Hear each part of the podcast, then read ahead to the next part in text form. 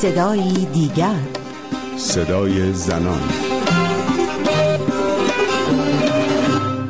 این روزها روزهای صدا و تصویر است. روزهای شعار و فریاد گلوله و خون.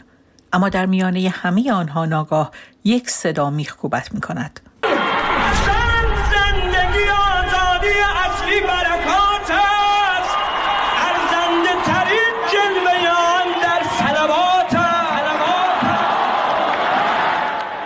باورت نمی شود دوباره می شنویش زندگی آزادی اصلی برکات است. ارزنده ترین جلوه آن در سلوات و بعد با این سوال مواجه می شوی که اعتراضات زنان در ایران به کدام سو می رود؟ در بیش از پنجاه روزی که از آغاز اعتراضات سراسری به کشته شدن محسا امینی در بازداشت گشت ارشاد میگذرد در کنار گسترده شدن و فراگیری روزآروز اعتراضات شاهد تغییر مداوم شعارها هم بوده ایم اعتراضاتی که با شعار زن زندگی آزادی آغاز شده بود در دانشگاه ها حال و هوای دیگری یافت. در یکی از دانشگاه ها مرد میهن آبادی به آن اضافه شد. و پس از آن برخی از وابستگان به جمهوری اسلامی در سخنرانی هایشان از آن دفاع کردند.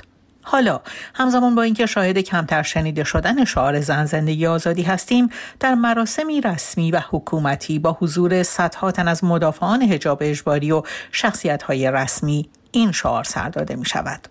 آیا جمهوری اسلامی در حال مصادره شعار اصلی اعتراضات اخیر به نفع خود است؟ سودراد فعال برابری طلب ساکن فرانسه پاسخ می دهد. اینکه حالا رژیم داره این شعار رو میدزده قبل از اینکه به ابعاد منفیش بخوایم فکر بکنیم من فکر می‌کنم باید خوشحال باشیم و تبریک بگیم به خودمون برای اینکه اونها یک جوری دارن اعتراف می‌کنن که این صدا رو شنیدن و اگر که دارن میگن زن زندگی آزادی در یک جمعیتی و دارن خودشون یک بار دیگه تفسیر خودشون رو اضافه می‌کنن و اسلام سیاسی رو باز دوباره ارجح می‌دونن به شعار بسیار پیش رو که از جنبش آزادی خواه کردستان اومده از جنبش فمینیستی اومده جنجیان آزادی.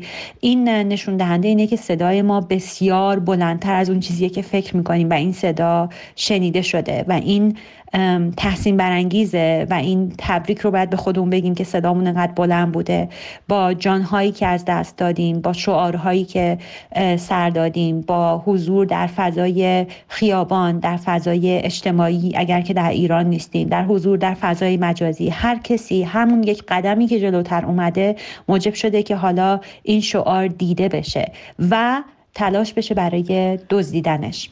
اما آیا دزدیده شدن شعار به معنی شکست معترضان در رسیدن به اهداف خود است؟ پاسخ سوده راد منفی است.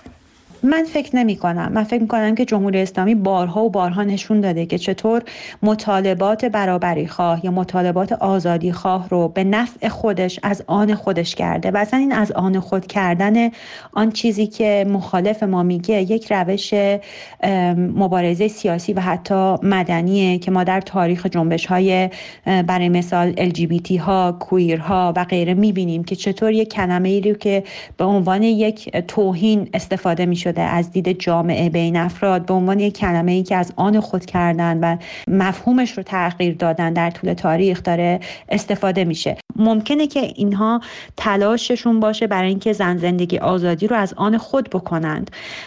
اما ما می‌دونیم که این یک سنگریزه که در این مسیری که چندین و چند ساله که آغاز شده چندین ده است که آغاز شده تصور خواهد شد و کسانی که بخوان بشنون کسانی که بخوان دنبالش رو بگیرن می‌دونن که این هم باز دوباره همونطور که گفتم مشمول فشار اسلام سیاسی و از آن خود کردن رژیم سرکوبگری میشه که جان زنان رو می‌گیره به خاطر اینکه دارن میگن زن زندگی آزادی. آصف بیات جامعه شناس برجسته ایرانی معتقد است که پیام محوری زن زندگی آزادی توانسته گروه های مختلف اجتماعی و قومی را گرد هم جمع کند. او معتقد است که همین شعار پارادایمی را فراهم کرده که در جنبش های انقلابی کم نظیر است و آن مطرح شدن زن و کرامت او و اصولا کرامت انسانی در مرکز این جنبش انقلابی است.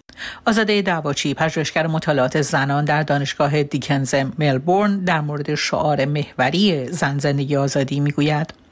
جنبشه که به عنوان جنبش زن زندگی آزادی مطرح شد اعتراض اصلش به مسئله زنان در جامعه بود اما تمامی اخشار جامعه در نظر می گرفت چرا که کنترل کردن زنان که نیمی از جامعه را تشکیل میدن به معنای کنترل کردن تمامی افراد جامعه است. و از طرف دیگه به معنی ایستادگی در برابر یک بنیاد مذهبی هستش که سعی در کنترل افرادش داره.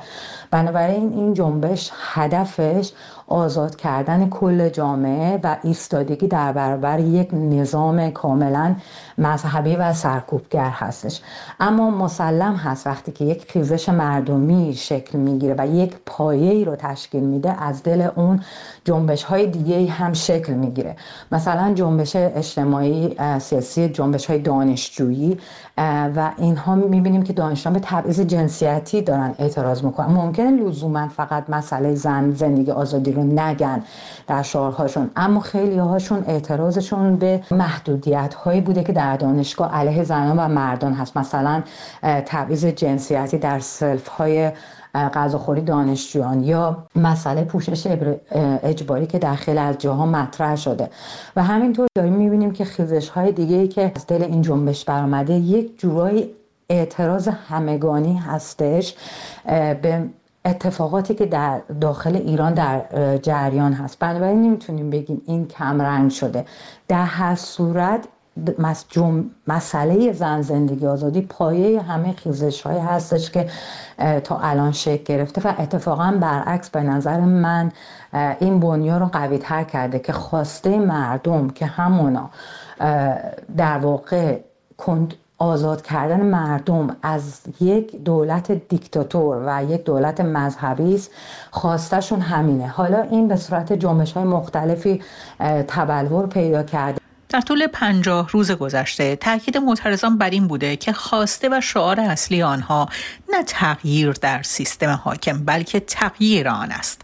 باستاب این خواسته در ویدیوهایی رسیده از ایران به شکل تنوع و تعدد شعارهایی است که ماهیت کاملا متفاوتی با شعار اولیه زن زندگی آزادی دارند. سودراد این تفاوتها را محترم می شمارد و امیدوار است انتخاب نهایی معترضان وحدت باشد نه انشقاق. درسته که زن زندگی آزادی جنجیان آزادی سرآمد همه این شعارها بودش و بعدش خب تلاش هایی شد حالا خواسته یا ناخواسته که وفادار نبود به خواست برابری جنسیتی.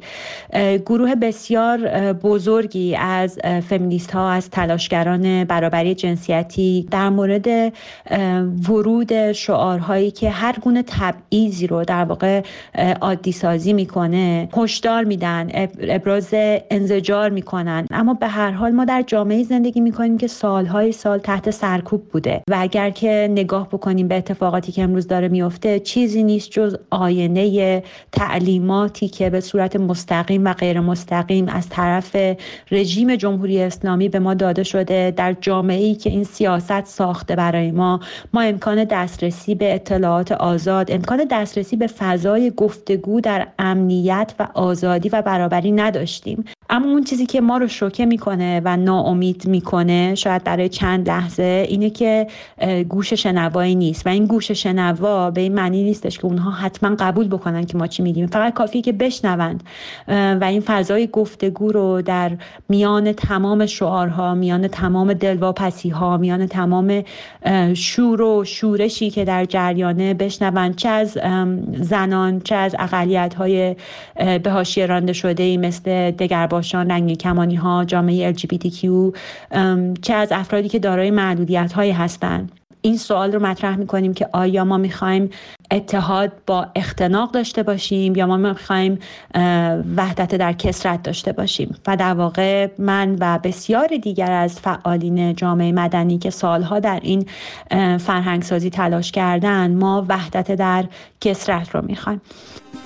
به پایان برنامه این هفته صدای دیگر رسیدیم. من رویا کریمی مجد از اینکه تا این لحظه در کنار ما بودید سپاس گذارم تا هفته دیگر و صدای دیگر پاینده باشید و شادمان